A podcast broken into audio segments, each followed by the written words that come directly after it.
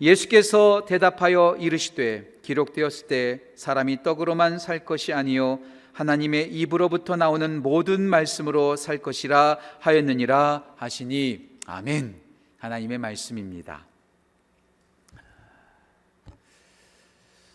이번 크리스마스 성탄절 때 여러분들 특별한 선물을 받으셨는지요? 음, 특별한 선물. 아, 성탄절이 되면 우리는 특별한 선물을 주고 또 성, 특별한 선물을 받곤 하지요.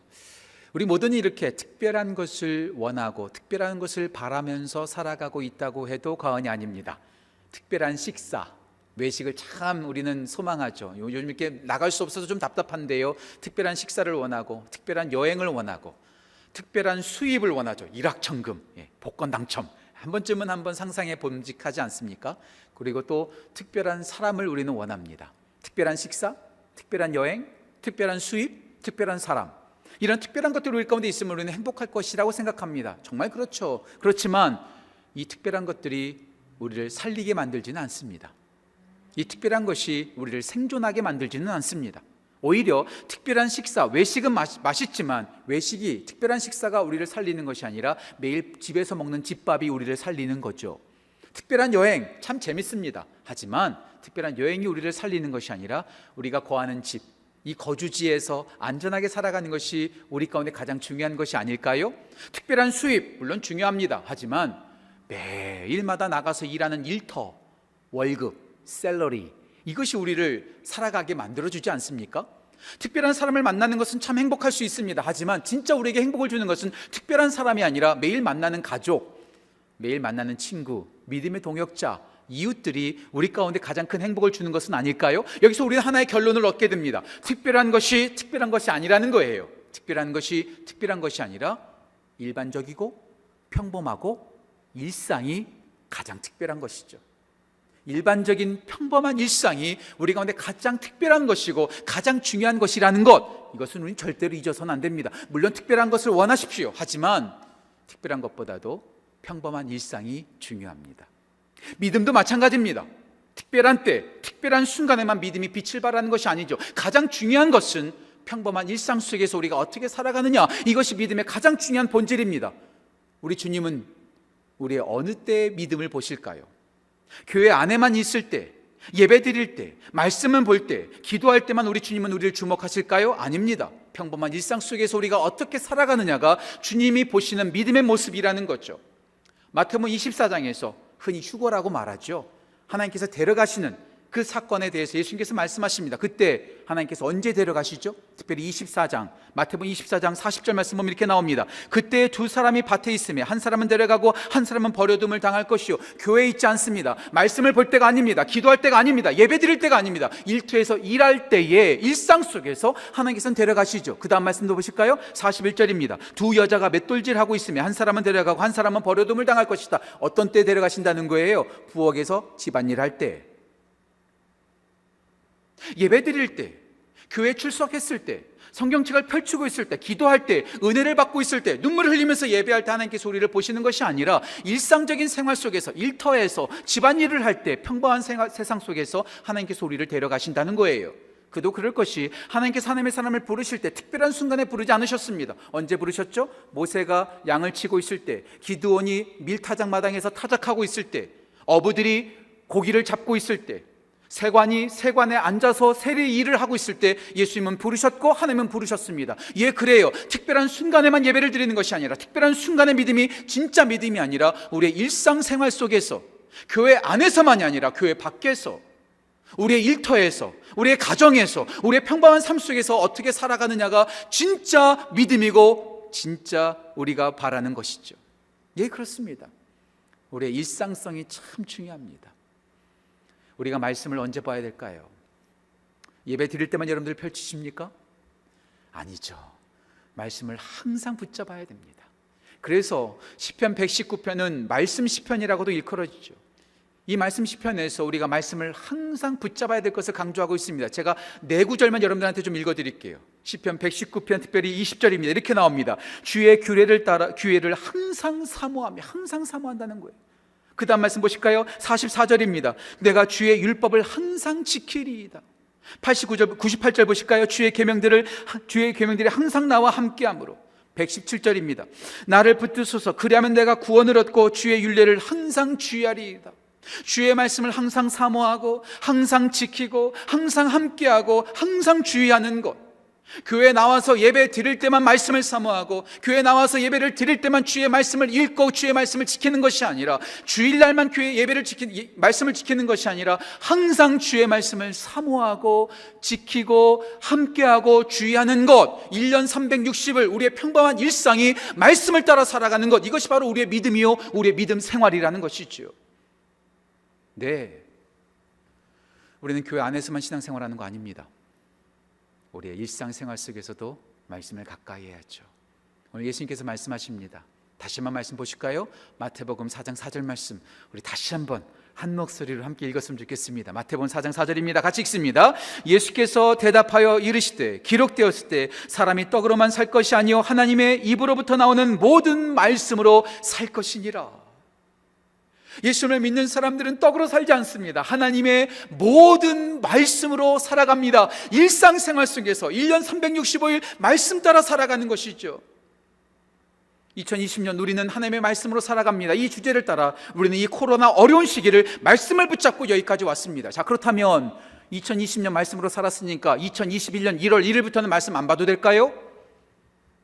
그렇지 않습니다. 오늘 설교 제목이 뭐죠? 우리는 계속 말씀으로 살아갑니다. We continue to live on the word of God. 계속해서 하나님의 말씀으로 살아가야 됩니다. 평생 all our lives. 우리의 평생 하나님의 말씀으로 살아가야 됩니다. 2020년은 집중했죠. 하지만 2021년부터는요, 이것이 일상이 되어야 돼요. 계속해서 말씀 따라 살아가는 것이죠. 우리의 말씀으로 계속해서 살아가는 우리 모든 지구촌 가족들 또 온라인으로 예배드리시는 모든 성도님들 되시기를 주님의 이름으로 축원합니다. 자 그렇다면 왜 우리가 2020년만이 아니라 우리의 평생 계속해서 말씀을 따라 살아가야 될까요? 그 이유는 무엇일까요? 이 말씀이 우리 가운데 주는 유익이 너무나 놀랍기 때문에 그렇습니다. 오늘 이 부분 함께 말씀을 나누고 우리 모두가 2020년뿐만 아니라 평생 계속해서 말씀 따라 살아가는 귀한 은혜가 우리 모두에게 넘치기를 간절히 소원합니다. 말씀은 무엇이기에 우리는 가까이 해야 될까요? 첫 번째, 하나님의 말씀은 공급합니다. 하나님의 말씀은 우리 가운데 놀라운 것들을 공급해요. 공급하는 거죠. 저는 이어른 교수를 참 좋아합니다. 지금 투병 중에 계시다고 제가 얘기를 들었는데요. 이어른 교수가 우리나라 사람들은 먹는다는 표현을 참 좋아한다는 게 먹는다. 지금 2020년 12월 27일입니다. 이제 5일만 지나면 2021년 1월 1일이 됩니다. 매해 1월 1일이 되면 오늘 나이를 어떻게 되죠? 나이가?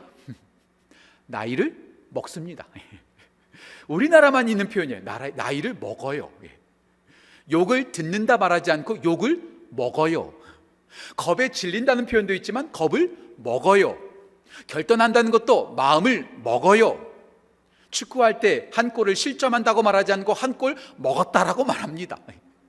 사기치는 사람들 한탕 해 먹었다라고 말하죠. 노는 사람들 놀고 먹는다라고 말합니다.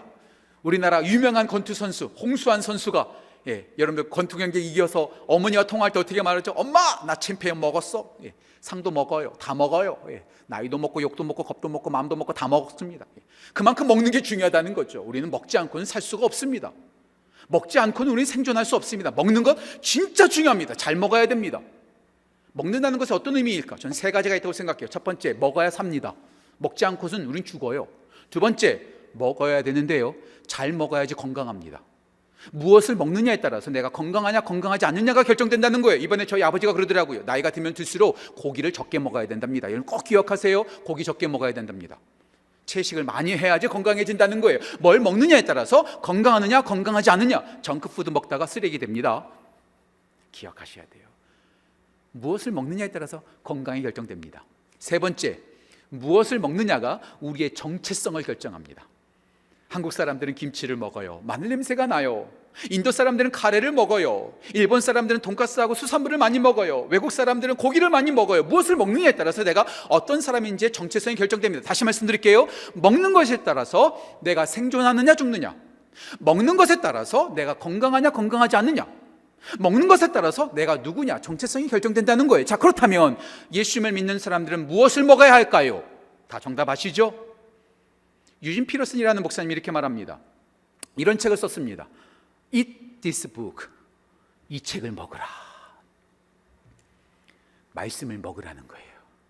그냥 말씀을 읽지 말고요. 이 말씀을 먹으라는 거예요. 우리가 너무나 잘 아는 말씀이 있죠. 시편 1편 2절 말씀. 복 있는 사람은 하나님의 말씀을 즐거워하여 그 율법을 주야로 어떻게 한다고요? 묵상하는 자로다. 여기서 묵상한다는 말이 히브리어로 하가라는 단어인데요. 이 하가라는 뜻이요. 되새김질하다, 씹어 먹다라는 뜻이 있어요. 말씀을 그냥 눈으로만 보고 그냥 설렁설렁 읽는 것이 아니라 이 말씀을 씹어 먹는 거예요. 되새김질하면서 내가 섭취하는 거예요. 예, 교회는 하나님의 말씀의 식탁 앞에 앉아 있는 곳이다라고 유진 피러스는 말합니다. 그리스도인들은 우리가 밥을 먹어서 그 밥에서 영양분을 섭취하듯이 하나님의 말씀을 먹어서 그 말씀을 섭취하는 사람이 바로 그리스도인이다라고 말하고 있습니다. 예, 말씀을 통해서 우리는요 믿음이 살아나게 됩니다. 말씀을 먹지 않으면요 믿음이 죽어요. 말씀을 먹으면 우리의 믿음이 건강해집니다. 말씀 먹지 않으면 믿음이 약해지는 거죠. 더 나아가서 말씀을 먹으면 우리가 그리스도인이라는 정체성이 생기는 거예요. 다시 말씀드릴게요. 무엇을 먹느냐에 따라서 내가 사느냐 죽느냐, 건강하냐 건강하지 않느냐, 내가 누구냐가 결정되다고 말씀드렸죠. 예수님을 믿는 사람들은 말씀을 읽음으로써 믿음이 살아나고 믿음이 건강해지고 우리의 믿음의 정체성이 확실해지는 것이죠. 왜 그럴까요? 이 말씀이 우리 가운데 무엇을 공급하기 까닭에 우리가 이 말씀을 먹어야 되는 것일까요? 제가 오늘 두 가지만 말씀드릴게요. 첫 번째, 말씀은 우리 가운데 지식을 공급합니다. 무슨 지식일까요? 성공하는 지식? 마음의 평안을 얻는 지식? 아니에요. 이 말씀을 통해서 우리가 얻는 지식은 하나님을 아는 지식입니다. 이 세상의 그 어떤 지식보다도 소중한 것 하나님을 아는 지식입니다. 하나님께서 말씀하시죠. 호세아서 6장 6장 6절 말씀. 나는 인애를 원하고 나는 하나님 아는 것을 원하노라. 우리가 하나님 알기를 원하신다는 거죠. 그 하나님을 어떻게 알죠? 자연을 통해서? 예, 어느 정도는 알 수 있겠죠. 하지만 하나님을 분명하게 알 수 있는 것은 오직 하나님의 말씀으로만 우리가 알 수 있습니다. 제가요, 이번 연초에 여러분들 제가 설교했던 내용인데 여러분들 기억하시는지 모르겠어요. 이 말씀을 통해서 우리가 무엇을 알 수 있을까요? 아주 중요한 겁니다. 하나님이 누구신가? Who is God? 두 번째, 하나님은 어떤 일을 행하셨는가? What did God do? 하나님께서 무슨 일을 행하셨는가? 다시 말씀드릴게요. 이 말씀을 통해서 우리는 하나님이 누구신지를 알게 되고 하나님이 무슨 일을 하셨는지를 알 수 있게 됩니다. 그러면서 제가 요한복음의 일곱 가지 자기 선언, 일곱 가지 표적과 시몬으로 말씀을 드렸어요. 기억하시는지 모르겠어요. 기억하세요? 아, 기억하시는 분들이 많을 거예요. 하지만 오늘 말씀은 복습이니까요. 제가 천천히 다시 한번 설명해 드릴게요. 마태, 마, 요한복음의 일곱 가지 완전 수죠. 일곱 가지 예수님의 에고 에임이 자기 선언이 등장하죠. 이것을 통해서 예수님이 누구신지를 우리는 분명하게 알 수 있습니다. 요한복음 6장에서 예수님께서 이렇게 말씀하십니다. 나는 생명의 떡이다. 예, 우리 예수님이 공급자가 되세요. 요한복음 8장에서 예수님 또 이렇게 말씀하십니다. 나는 세상의 빛이다. 오직 예수님만이 우리의 어둠을 밝혀 주시는 분이십니다. 요한복음 10장에서 예수님 또 말씀하십니다. 나는 양의 문이다. 문이 뭐예요? 아무나 들어갈 수 없는 것이죠. 예수님께서 우리의 보호자가 되십니다. 요한복음 10장에서 또 말씀하십니다. 나는 선한 목자다. 예, 예수님은 우리를 인도하시는 분이십니다. 요한복음 11장에서 나는 부활이요 생명이다. 우리를 건져 주시는 분이 예수님이십니다. 요한복음 14장 나는 길이요 진리요 생명이니 나로 말미암지 않고는 아버지께로 올 자가 없느니라. 예, 오직 예수님만이 유일한 구원 되십니다. 마지막 요한복음 15장 나는 참 포도나무다. 우리와 함께 하시는, 우리와 연결된 함께 하시는 분이라는 거죠. 다시 말씀드릴게요. 예수님이 생명의 떡이십니다. 우리에게 공급하시는 분이죠. 예수님이 세상의 빛입니다. 우리를 비춰주십니다. 예수님은 양의 문으로 우리를 보호해 주시고, 선한 목자로 우리를 인도해 주시고, 부활과 생명으로 우리를 건져주시고, 길과 진리와 생명으로 우리 가운데 유일한 생명 되시고, 참포도나무로 우리와 함께 하십니다. 와, 이거면 되지 않았을까요? 예. 우리가 말씀을 통해서 예수님이 누구신지를 알게 됩니다. 하나 더 볼까요? 예수님께서 무엇을 행하셨는지 요한복음에 일곱 가지의 기적이 나타났죠. 어떤 기적이 나오죠? 나오나요? 요한복음 2장에서 가나온 잔치에서 예수님께서 포도주를 물로 바꾸 아니죠. 물을 포도주로 바꾸십니다. 완전히 우리를 변화시키시는 분 예수님께서 하시는 일 우리를 변화시키시는 일을 하십니다. 요한복음 4장에서 왕의 신하를 왕의 신하의 아들을 말씀으로 고치십니다. 지난주에 우리 함께 말씀을 나눴죠. 요한복음 5장에서 38년 된 병자를 은혜로 고쳐 주십니다. 요한복음 6장에서 오병이의 기적을 통해서 우리를 먹여 주십니다. 동일한 오- 요한복음 6장에서 물 위를 걸으시는 예수님, 예, 모든 만물을 다스리시는 분이 우리 바로 우리 예수님이십니다. 요한복음 9장에서 예루살렘에서 소경의 눈을 치료하십니다. 우리를 보게 하시는 분이십니다. 마지막 요한복음 11장에서 죽은 지 나흘이나 되었던 나사로를 살리십니다. 우리를 변화시키십니다. 말씀과 은혜로 고쳐주십니다. 우리를 먹여주십니다. 온 만물을 다스리고 계십니다. 우리를 보게 하십니다. 그리고 우리를 살리십니다. 이 시기에 사시는 일입니다. 이것을 어디서 할 수 있어요? 우리 지식으로? 아니에요. 오직 말씀으로 하는 것이죠. 그래서 우리는요, 2020년만 말씀 따라 살아가는 것이 아니라 우리의 평생 말씀을 통해서 하나님을 알아가는 거예요. 말씀은 우리 가운데 지식을 공급합니다. 두 번째, 하나만 더 말씀드릴게요. 예, 말씀은 우리 가운데 위로를 공급해 줍니다. 위로를 공급해 줘요. 코로나로 많이 힘들죠. 예, 정말 힘들어요. 세상 사는 거 힘들어요. 주위에 나에게 우호적인 사람들보다 나를 미워하는 사람들이 더 많은 것 같아요. 다 나를 손가락질하는 것 같아요. 나를 비난하는 것 같아요. 나에게 충고하는 것 같아요. 그렇지만 오직 하나님의 말씀만큼은 우리를 위로합니다. 불안할 때 저는 요한복음 20, 14장 27절 말씀을 암송합니다. 내가 너에게 평안을 주노라. 내가 너에게 주는 평안은 세상이 주는 것 같지 아니하니라. 마음에 근심하지도 말고 두려워하지도 말라. 제가 두려울 때 저는 또 말씀을 암송합니다. 요한복음 16장 33절 말씀 내가 세상을 이겨노라 담대하라. 내가 연약할 때 말씀을 암송합니다. 빌립보서 4장 13절 말씀 내게 능력 주신 자 안에서 내가 모든 것을 할 수 있느니라. 죄책감 때문에 괴로울 때 저는 로마서 8장 1절 말씀을 암송합니다. 그러므로 그리스도 예수 안에 있는 자에게는 결코 정죄함이 없나니 생명의 성령의 법이 죄와 사망의 법에서 너를 해방하였습니다. wow. 외로울 때 이사야서 41장 10절 말씀을 암송하자 두려워 말라 내가 너와 함께함이라 놀라지 말라 나는 네 하나님이 됨이라 내가 너를 굳세게 하리라 나의 의로운 오른손으로 너를 붙들리라 지혜가 부족해서 무엇을 해야 될지 모를 때 야고보서 1장 5절 말씀을 암송하죠. 누구든지 지혜가 부족하거든 모든 사람에게 후히 주시고 꾸짖지 아니하시는 하나님께 구하라 그리하면 주시리라 아멘. 이 말씀들 하나하나가 나를 살리고 나를 평안하게 주고 나에게 위로를 주고 격려해 주는 거예요. 예, 그래요. 세상 모두가 나를 손가락질하고 세상 모두가 나를 미워한다 할지라도 하나님의 말씀만 붙잡고 있으면 우리는 위로를 공급받습니다. 예. 우리가 하나님의 말씀을 왜 붙잡아야 될까요? 여기서 하나님을 알게 됩니다. 그리고 하나님의 위로를 받게 됩니다. 우리 모든 지구촌 가족들, 또 온라인으로 예배드리신 모든 성도님들, 평생에 이 말씀 붙잡고 말씀으로 공급받는 귀한 은혜가 넘치기를 간절히 소원합니다. 말씀은 우리 가운데 공급합니다. 두 번째, 하나님의 말씀은 우리를 예, 인도합니다. 우리를 인도하죠. 무엇을 선택하느냐? 참 인생은 선택의 연속이죠. 오늘도 예배를 드릴까 말까? 실시간으로 드릴까? 녹화된 거 볼까? 이런 분들 다 선택입니다. 내가 오늘 무슨 옷을 입을까? 오늘 무슨 넥타이를 제가 할까? 예, 그냥 노란색도 제가 그냥 선택한 거예요. 오늘 뭘 먹을까? 오늘 몇 시에 잘까? 몇 시에 일어날까? 다 선택입니다. 다 선택이에요. 선택의 연속이죠. 하지만 무엇을 선택하느냐에 따라서 아주 결정적인 문제를 만나기도 하고 문제를 해결하기도 하죠. 제가 재밌게 봤던 영화 가운데 슬라이딩 도어스라고 하는 영화가 있습니다. 슬라이딩 도어스. 자동 문들이라고 말해야 되나요? 이 영화를 보면 여자 주인공이 급하게 지하철역에 도착합니다. 지하철역에 딱 도착했는데 열차가 온 거예요. 와, 열차를 놓치면 안 되지. 막 깁니다. 그런데 그때 이야기가 두 개로 분할됩니다. 하나는 슬라이딩 도어에 통과하는 것, 또 하나는 슬라이딩 도어에 통과하지 못하는 것. 무슨 말이에요? 하나는 열차를 타고 하나는 열차를 놓치는 거예요. 그리고 이야기가 두 개로 진행이 됩니다. 그리고 이 두 개의 이야기가 완전히 달라요. 하나는 해피엔딩입니다. 하나는 비극입니다. 이 슬라이딩 도어, 이 자동문 하나를 통해서 완전히 인생이 바뀐다라는 거죠. 예.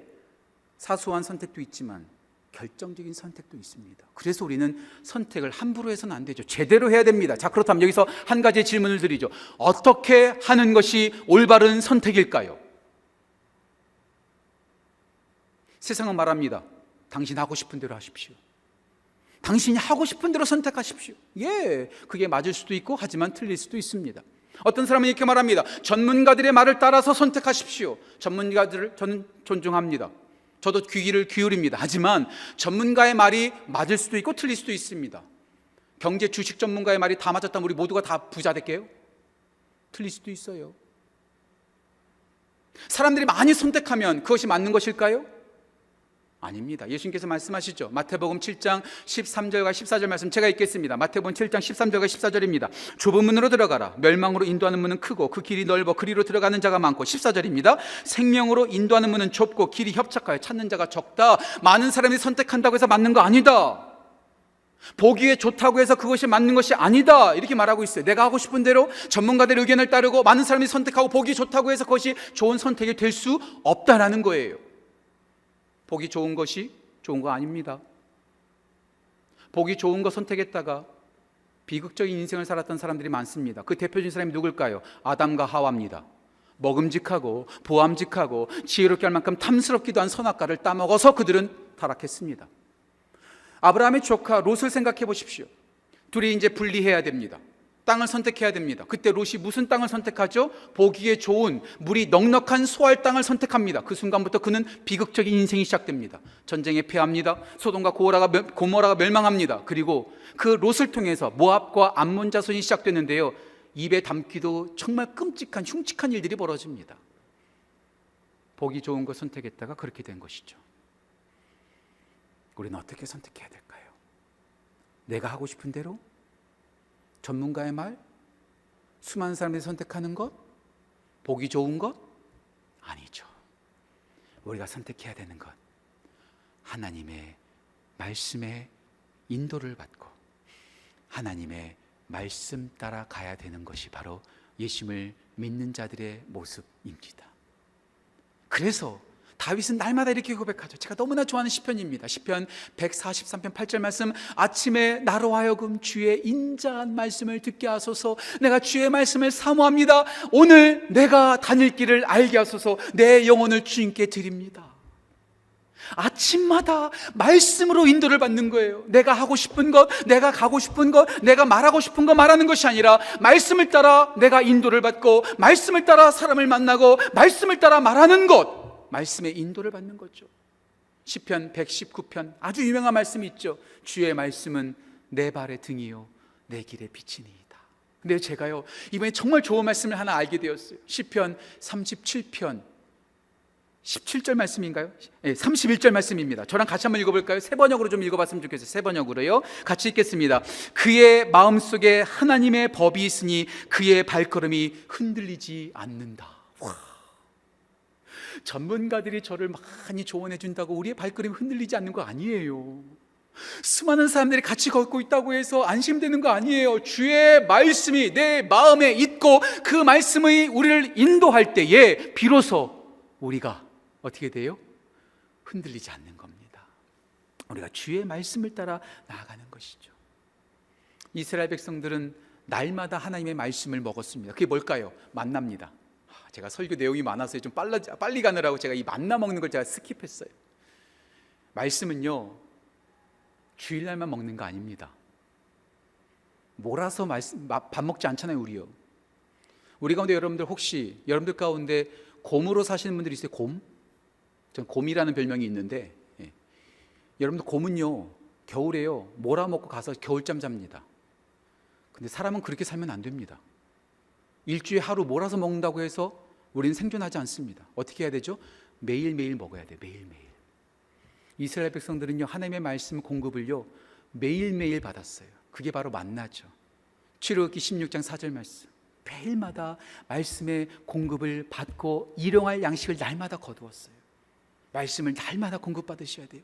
주일날만 말씀 펼치지 마세요. 말씀을 늘 날마다 섭취하셔야 돼요. 그리고 이스라엘 백성들은 만나만 먹지 않았어요. 그들이 출애굽한 후에 어떻게 인도를 받았죠? 그들이 가고 싶은 곳 따라가지 않았습니다. 많은 사람들이 가고자 하는 것을 다수결로 결정하지 않았습니다. 어떻게 결정 어떻게 인도를 받았죠? 불기둥과 구름 기둥. 출애굽기 13장이죠. 말씀 보실까요? 출애굽기 13장 21절과 22절입니다. 여호와께서 그들 앞에서 가시며 낮에는 구름 기둥으로 그들의 길을 인도하시고 밤에는 불 기둥으로 그들을 비추사 바, 낮이나 밤이나 진행하게 하시니 22절 낮에, 낮에는 구름 기둥 밤에는 불 기둥이 백성 앞에서 떠나지 아니하니라. 우리가 밥을 몇 끼마다 먹어야 되는 것처럼 인도도요, 주일날만 하루 나와서 인도받는 것이 아니라 매 순간 순간마다 말씀을 떠나지 않고 그 말씀에 인도를 받아야 된다는 뜻이지요. 이번 성탄절날 말씀을 함께 나누었잖아요. 동방으로부터 온 박사들이 별을 잃어버렸어요. 별을 놓아버렸어요. 내비게이션은요, 목적지에 도착할 때까지 무시하면 안 됩니다. 끝까지 봐야 됩니다. 출발하는 그 시작부터 도착하는 그 시점까지 절대로 눈을 떼서는 안 됩니다. 내비게이션은 항상 주목해야 됩니다. 말씀을 떠나지 마십시오. 그런데요, 여러분 너무나 부담 갖지는 마세요. 저도요 내비게이션을 따라서 이렇게 운전하다 가보면은요 저도 저도 모르게 exit를 놓칠 때가 있어요 그렇잖아요 여러분 그렇지 않으세요? exit를 딱 놓쳐버리면 내비게이션이 삐져가지고 너 내 말 안 들었지 하면서 딱 꺼지나요? 안 그래요 내비게이션 어떻게 해요? 우리가 exit를 놓치거나 잘못 길을 들었으면은 내비게이션 꼭 이럽니다 recalculating, recalculating 진로를 재탐색합니다 재검색합니다 예 목사인 저도 말씀에 집중하지 못하고 내가 하고 싶은 대로 하다가 큰 코 다칠 때가 있습니다. 그때 낙심하지 말고 다시 말씀으로 돌아가면 돼요. 다시 하나님의 말씀으로 인도를 받으면 돼요.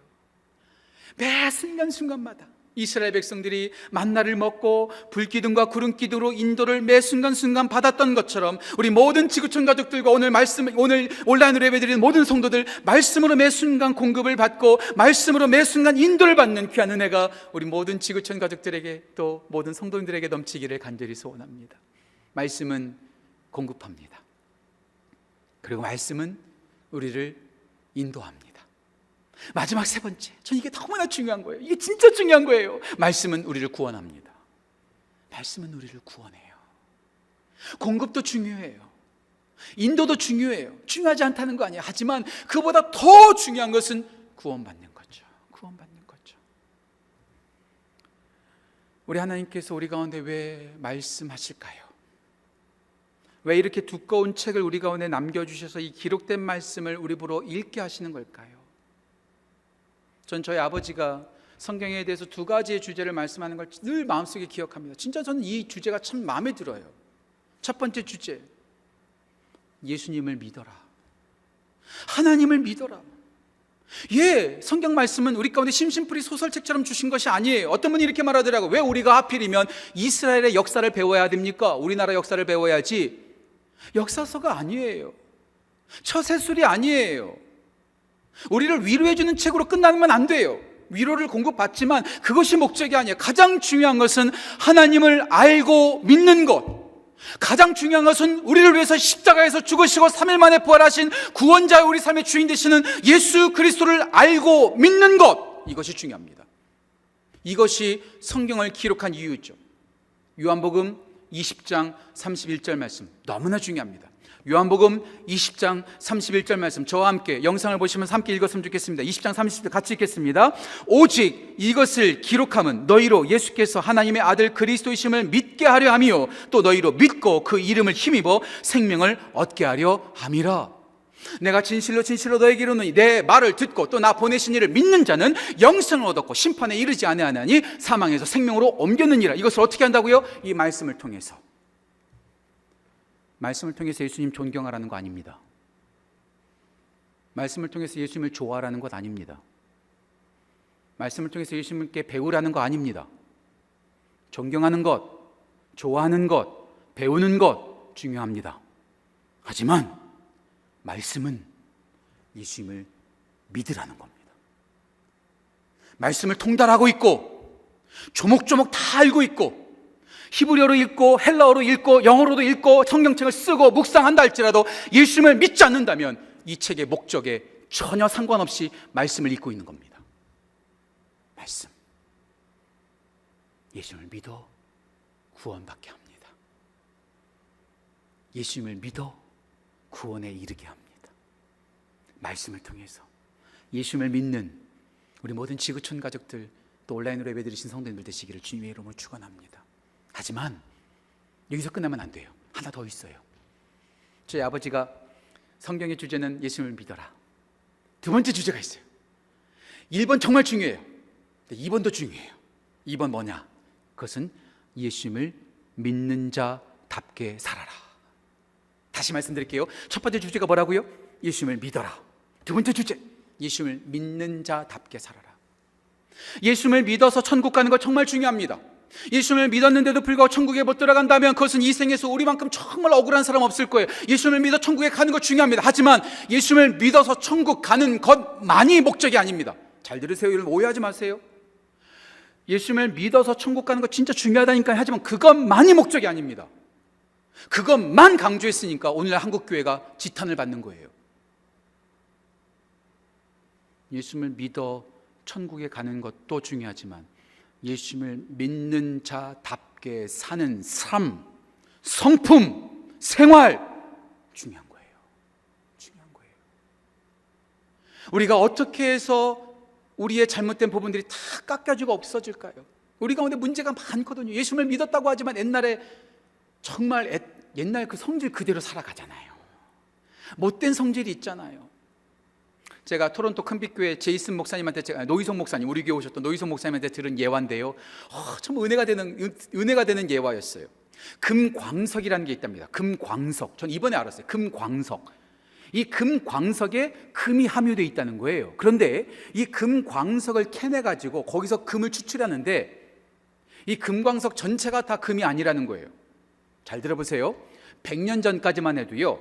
금광석을 1톤을 채취하면 그 1톤에서 22g 정도의 금이 나왔답니다. 그런데요, 요즘은 금을 너무 많이 캐내가지고 금도 막 없어지는 거예요. 그래서 요즘은요, 1톤을 채취하면은 거기에서 금이요, 1g 나오면 많이 나온답니다.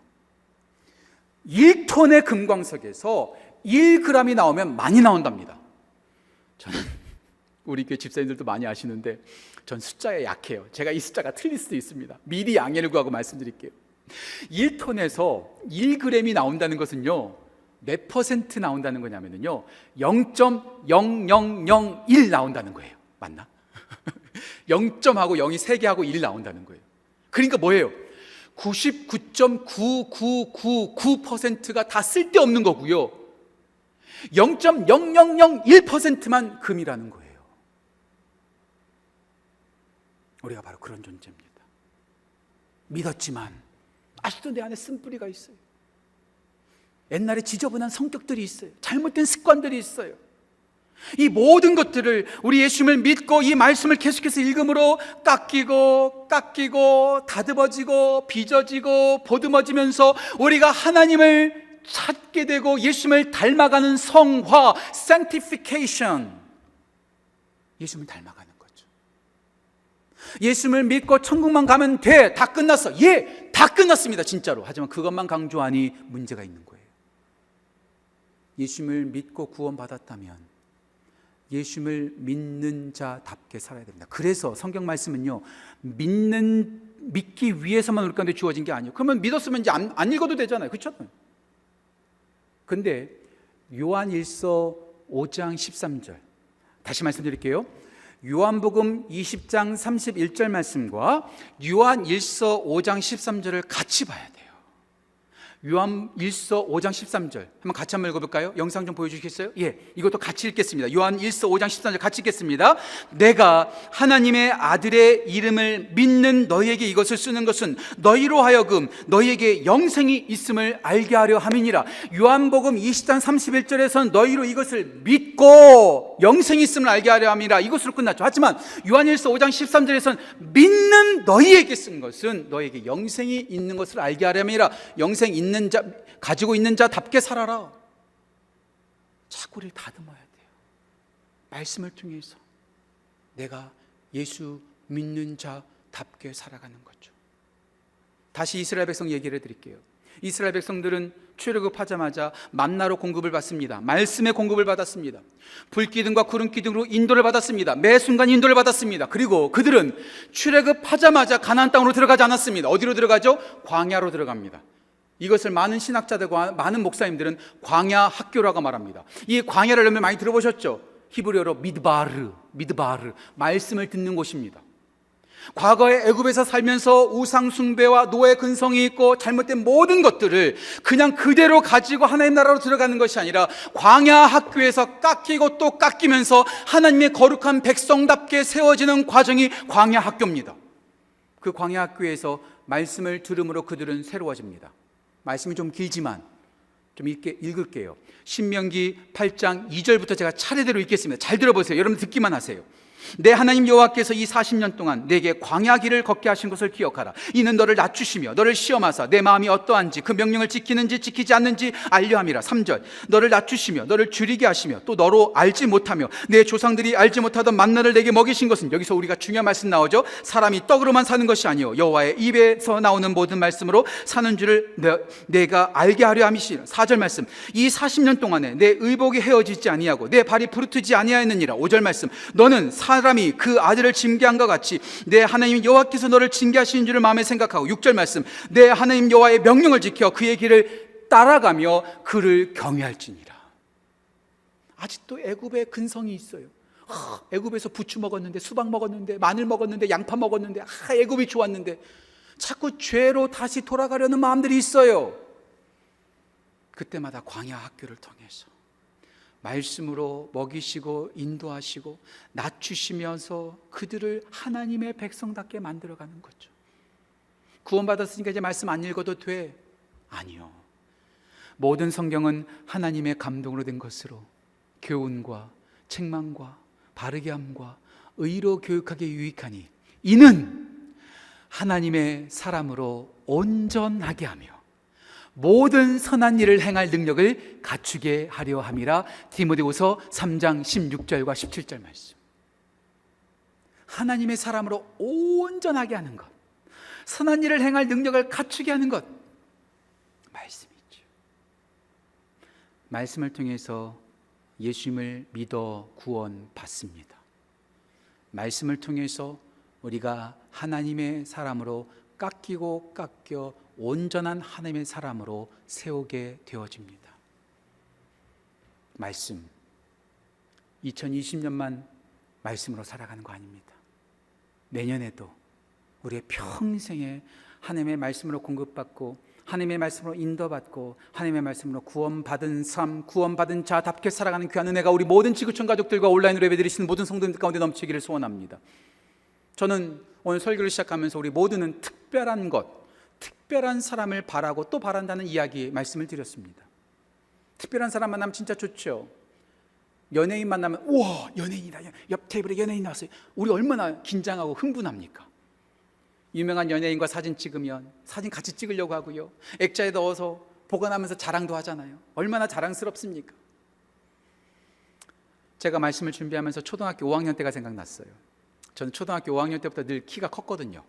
맨날 뒷자리에 앉아 있었어요. 몸집도 크고 항상 뒷자리에 앉아 있으니까 저한테 뭐 다른 거 시키지 않고 넌 몸이 크니까 어린이 소방대원 해라 해가지고 그 초등학교에 제가 다니던 초등학교에서 어린이 소방대원이었습니다. 그러다 어느 날 학교를 갔는데 갑자기 저를 호출하는 거예요. 야 너 좀 소방서 좀 가야겠다. 알고 봤더니 우리 아버지 교회 집사님께서 이렇게 뒤에서 조금 이렇게 힘을 쓰신 것 같아요. 어린이 소방대원으로 모범 표창장을 받게 된 거예요. 표창장. 혹시 여러분들 어르신들 가운데 연보연이라고 아십니까? 연보연? 서울시장이었어요. 88 서울 올림픽을 성공적으로 이끌었던 아주 유명한 시장, 서울시장 연보연. 뭐 싫어하는 분들도 있겠죠. 제가 그분한테 표창장을 받았어요. 뭐 직접 받은 것도 아닙니다. 소방서 소방서장이 저한테 대독해서 줬 어요. 그런데 그게 생각나는 거. 아, 얼마나 제가 자랑스러운지 몰라요. 서울시장한테 상 받았어요. 특별한 거죠, 특별한 거죠. 얼마나 멋집니까?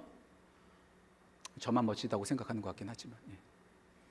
우리는 특별한 사람에게 뭔가 받고 싶어 하고, 특별한 사람한테 인정받고 싶어 하고, 그것을 평생 기억합니다. 전 35년이 지났는데도 지금도 기억해요, 생생하게. 그날. 동작 소방서에 가서 제가 받았어요. 얼마나 제가 자랑스러운지 몰라요. 여러분들은 어떠한 특별한 기억들이 있습니까? 어떤 특별한 사람을 만났습니까? 어떤 특별한 곳에 가서 특별한 순간을 즐기셨습니까? 평생 잊지 못하는 특별한 순간이 언제입니까? 여러분들이 평생 잊지 못하는 특별한 선물은 어떤 선물입니까? 저보다 훨씬 더 특별한 순간들이 있으셨을 거예요. 하지만 여러분들 기억하세요. 그 어떤 특별한 것보다도 가장 특별한 분이 우리를 기억하고 계시다는 것. 연보현 시장 어떻게 제가 인터넷으로 검색해 보니까 아직도 살아 계시더라고요.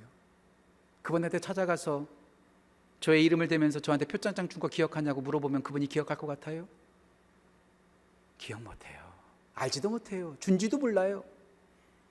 하지만 과거 서울시정과 비교할 수 없는 가장 특별하신 분. 이 세상을 창조하시고 하나밖에 없는 아들을 우리 가운데 보내주셔서 우리를 구원하신 그 전능하신 하나님께서 우리를 사랑하시고 우리를 기억하셔서 우리 가운데 성경 66권을 선물로 주셨어요. 자, 받아. 이게 너에게 주는 나의 마음이야. 이게 너에게 주는 나의 사랑이야. 키에르 케고르가 이런 말 했다고 하더라고요. 성경은 하나님께서 우리에게 보내신 연애 편지다. 이 하나님의 말씀, 나를 사랑해서 주신 이 하나님의 말씀보다 더 특별한 선물이 어디 있습니까? 이 말씀을 여러분들은 일주일에 한 번 필까 말까 하십니까? 이 말씀으로 믿음을 공급받고 계십니까? 인도를 받고 계십니까? 구원을 받고 구원받은 자답게 살아가고 계십니까? 이 특별한 선물, 이 특별한 선물을 우리 평생 붙잡고 읽고 간직하고 살아가는 귀한 은혜가 우리 모든 지구촌 가족들과 모든 성도님들에게 넘치기를 간절히 소원합니다. 기도하겠습니다.